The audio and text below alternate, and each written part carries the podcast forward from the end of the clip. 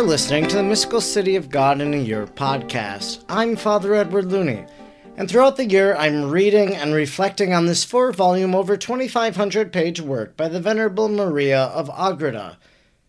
If you would like to discuss today's reading, you can do so over on Facebook at the Mystical City of God in a Year podcast page.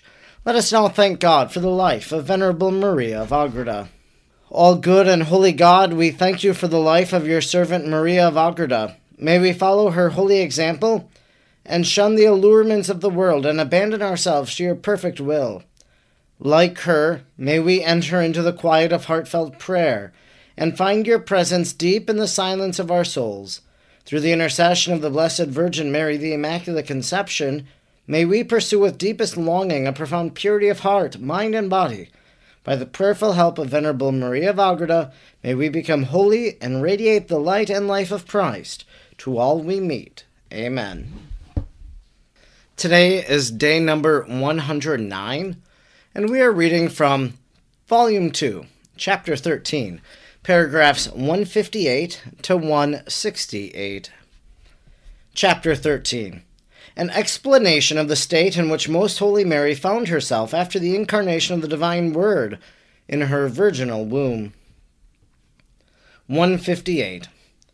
The deeper I begin to understand the divine effects and conditions which were caused by the conception of the eternal Word in the Queen of Heaven, the more am I involved in the difficulties of describing this event. For I find myself immersed in exalted and complicated mysteries while my intellect and my power of expression are entirely insufficient for encompassing what is presented to me. Nevertheless, my soul experiences such great sweetness and such delight, in spite of this deficiency, that I cannot bring myself to repent entirely of my undertaking. At the same time, obedience animates me and also compels me to overcome the hardships which, in a weak and womanly mind, would be insuperable if the assurance and encouragement coming from this source would not assist me. This is true especially of this chapter, in which I am to treat of the gifts of the glory enjoyed by the blessed in heaven. Taking their prerogatives as models, I will try to describe the state of the heavenly Empress Mary after becoming the Mother of God. 159. For this purpose, I will speak of the blessed from two points of view of their own perfection, and of their relation to God. As regards the latter, the divinity is made clear and manifest to them with all its perfections and attributes. This is called the object of their beatitude, their glory, the substantial joy, the ultimate end, wherein the whole creature finds its adequate end and rest. On the part of the saints, there are the beatific operations of vision and love, and of others necessarily connected with the most happy state, which neither the eyes have seen nor ears have heard, nor can enter into the thoughts of men. Isaiah 64 4, 1 Corinthians 2 29. Among the gifts and prerogatives of this glory of the saints, some are called endowments, freely given as to a spouse, entering upon the spiritual matrimony, which is consummated in the joys of the eternal felicity. Just as the earthly spouse acquires possession and dominion of her endowments and enjoys in common with her husband the use of them, so also in glory these gifts are made to the saints as their own, while their use is common both to them, in as far as they themselves rejoice in them, and to God, in as far as he is glorified in them by the saints. And these ineffable gifts are more or less excellent, according to the merits and the dignities of each but they are not given to those who are not of the same nature as the spouse, namely Christ our Lord, hence only to men, not to angels. For the incarnate Word has not entered into any espousals with the angels. Hebrews 2:16 As he has done with men by uniting himself with them in that great sacrament mentioned by the apostle Ephesians 5:32 in Christ and in the church. Since, however, the bridegroom Christ, as man, is composed of body and soul, just like the rest of men, therefore both body and soul are to be glorified in his presence, and the gifts of glory are both for the body and the soul. Three of these gifts pertain to the soul, and they are called vision, comprehension, and fruition, and four pertain to the body clearness, impassibility, subtility, and agility, and these are properly the effects of the intuitive vision, overflowing from the glory of the soul.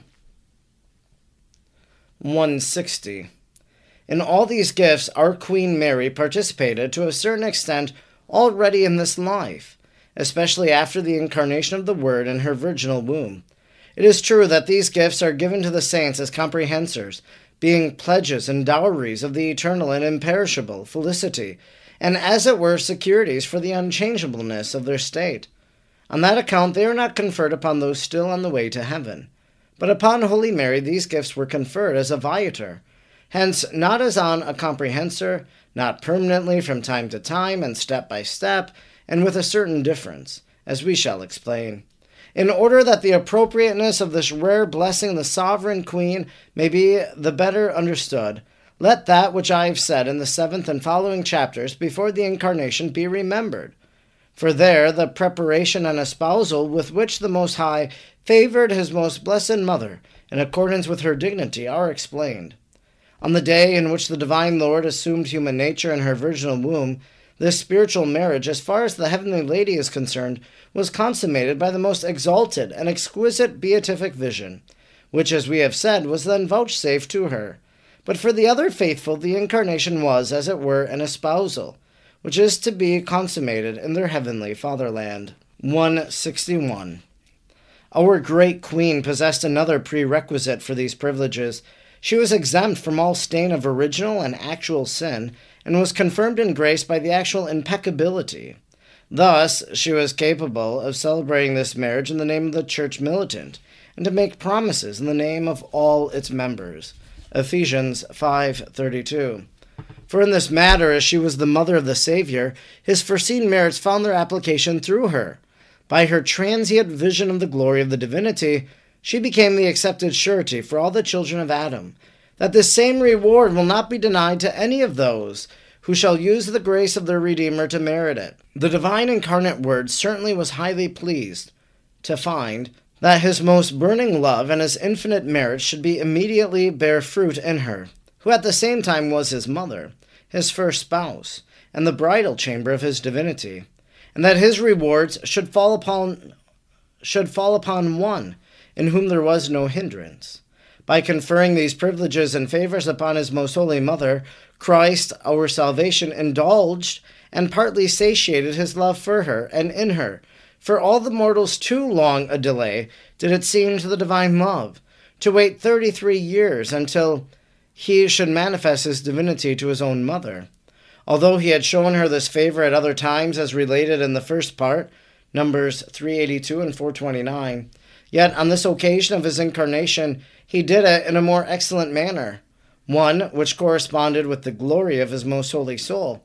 However, all this in her was not permanent, but renewed from moment to moment with the flow of time and as far as was compatible with the ordinary state of pilgrimage. 162. Conformably to this, God, on the day in which Most Holy Mary assumed the position of Mother of the Eternal Word by conceiving him in her womb, invested us with a right to our redemption, founded upon the espousal of the human nature with himself, in the consummation of this spiritual marriage by the beatification of the Most Holy Mary, and the conferring upon her the gifts of glory. The same reward was also promised to us, if we should make ourselves worthy of it through the merits of his most holy Son, our Redeemer. But so far did the Lord raise his mother above all the glory of the saints and the blessings of this day, that all the angels and men, even in their highest reaches of beatific vision and love, cannot attain to that which the heavenly Queen then attained. The same must also be said of the gifts of glory, which overflowed from the soul to her body. For all of them corresponded with her innocence, holiness, and merits, and these again correspond with the highest of all dignities possible to a creature that of being the mother of her Creator. 163. Coming now to these gifts in particular, the first gift to her soul was the clear and beatific vision, which corresponds to the obscure knowledge of faith in the Viators. This vision was given to the Most Holy Mary at the times and in the manner already explained, and to be explained later. Besides these intuitive visions, she had many other abstractive ones of the divinity, of the kind mentioned above, although all these were transient, yet they left in her mind most exquisite and various images, furnishing her with such a clear and exalted knowledge of the divinity that no words can be found to express it. In this, Our Lady was singularly privileged before all other creatures, and thus she possessed the permanent effects of the gifts of glory, as far as compatible with her position as Viator. When at times the Lord hid himself from her, suspending the use of these images for certain high ends, she made use of infused faith, which in her was super excellent and most efficacious. In such manner, one way or the other, her soul never lost sight of that divine object, nor wandered from it even for a moment. However, during the nine months in which she bore in her womb the incarnate Word, she enjoyed even greater visions and the gifts of the divinity. 164. The second of these gifts is comprehension, possession, or apprehension. This consists in the attainment of the end corresponding to the virtue of hope, whereby we seek after the final object in order to possess it without danger of ever losing it. This possession and comprehension, Most Holy Mary, corresponded to the visions mentioned, because seeing the divinity, she possessed it. Whenever she depended on faith alone, hope was in her more firm and secure than in any other creature. And more than this, for, as the security of possession in the creature is founded to a great extent upon sanctity and impeccability, our Heavenly Lady on this account was so privileged that the firmness and security of her possession of God although she was a pilgrim, equaled in certain respects the firmness and security of the blessed, for on account of her stainless and unimpeachable sanctity, she was assured of never losing God. Although the cause of this security in her as viatrix was not the same as in the glorified saints. During the months of her pregnancy, she enjoyed this possession of God in various ways, by special and wonderful graces, through which the Most High manifested himself and united himself to her most pure soul. 165. The third gift is fruition, which corresponds to charity, since charity does not cease but is perfected in glory. 1 Corinthians 13:8. For fruition consists in loving the highest good possessed by us. This is the charity of heaven, that just as God is known and possessed as he is in himself, so also he is loved for his own sake. True, even now, while we are yet viators, we love him for his own sake. But there is a great difference. Now we love him in desire, and we know him not as he is in himself, but as he is represented to us by incongruous images or by enigmas. 1 Corinthians 13:12, John 3:2. Therefore, our love is not perfected, nor do we rest in it, or find the plenitude of delight therein, though there is much to incite us. But in the clear vision and possession, we shall see him as he is in himself, and we shall see him through himself, not through enigmas. Thus, we shall love him as he should be loved, and as far as we can all love him respectively, our love will be perfected, and the fruition of him shall be satiated without leaving anything to be desired. 166. Most Holy Mary participated in this fruition more abundantly than in any other. For even though her most ardent love might, in a certain respect, have been inferior to that of the Blessed, whenever she was without the clear vision of the divinity, yet it was superior in many other points of excellence, even while remaining in the lower state. No one ever possessed the divine science in the same degree as this lady, and by it she understood how God is to be loved for himself. This science was perfected by the memory of what she had seen and enjoyed higher in degree than the angels. And as her love was nourished by this knowledge of God, it necessarily exceeded that of the blessed in all that did not pertain to immediate fruition and unchangeableness, as to increase or augmentation. On account of her profound humility, the Lord condescended to an arrangement whereby she could act as a viatrix remaining in a holy fear of displeasing her beloved. This burning love was of the most perfect kind, and tended entirely toward God Himself. It caused in her ineffable joy and delight, proportioned to the excellence of her love.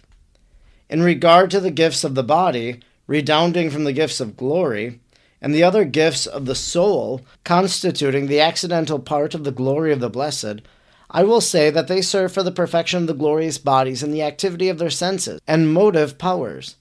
By them, the bodies are assimilated to the soul and throw off the impediments of their earthly grossness, enabling them to obey the wishes of the souls, which in the most happy state cannot be imperfect or opposed to the will of God. The senses require two gifts one to refine the reception of sensible images, and this is perfected by the gift of clearness. The other, to repel all activity or passivity hurtful and destructive of the body, and this is done by the gift of impassibility.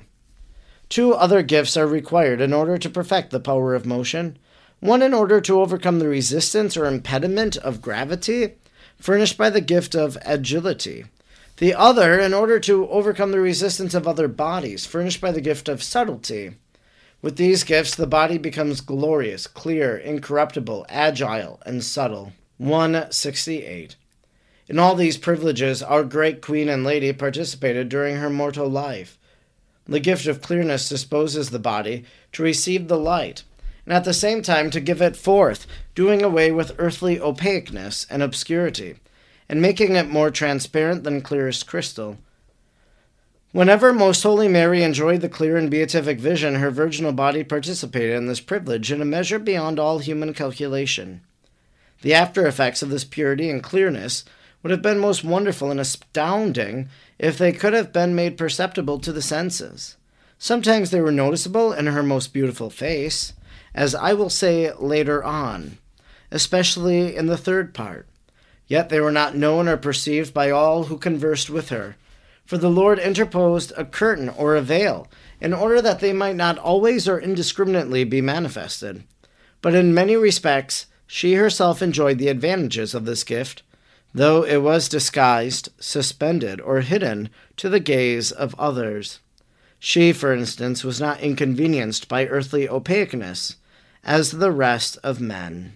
This concludes our reading today for day number 109, in which we read from chapter 13 of volume 2.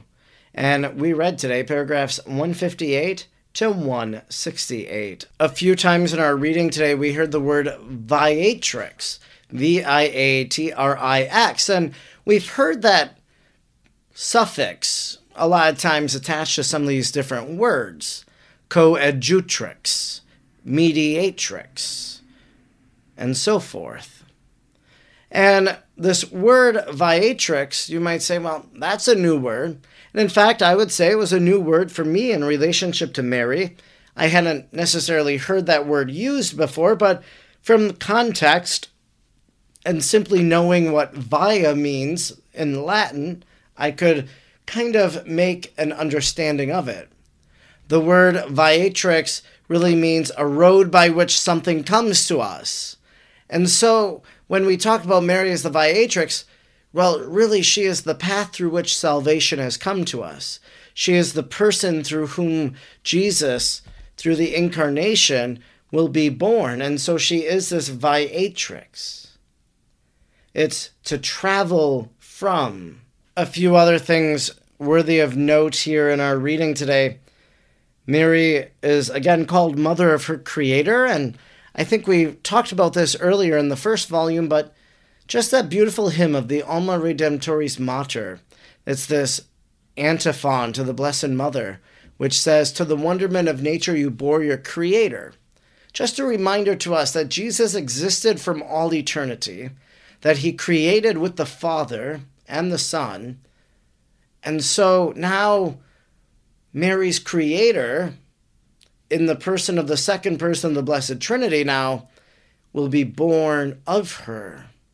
And so we can say that she is the mother of her creator because Jesus participated in the very work of redemption.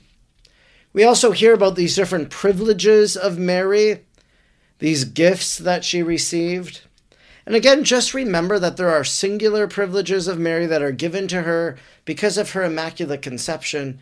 And then there are these general privileges of the Blessed Mother that she is able to experience because God is choosing to give them to her. but we also can attain similar privileges in our own life. And just lastly, we heard this beautiful line. Sometimes they were noticeable in her most beautiful face, as I will say later on, especially in the third part. Yet they were not known or perceived by all who conversed with her. So the fact that other people didn't necessarily know all of the ways in which Mary was privileged or blessed, but I thought it was a very wonderful thing to think about. Her most beautiful face. Mary has to be the most beautiful woman that ever existed on earth because of the Immaculate Conception.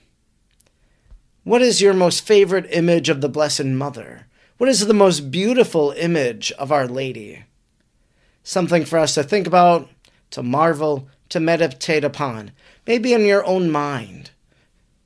Envision the face of the Blessed Mother and realize how beautiful indeed she is.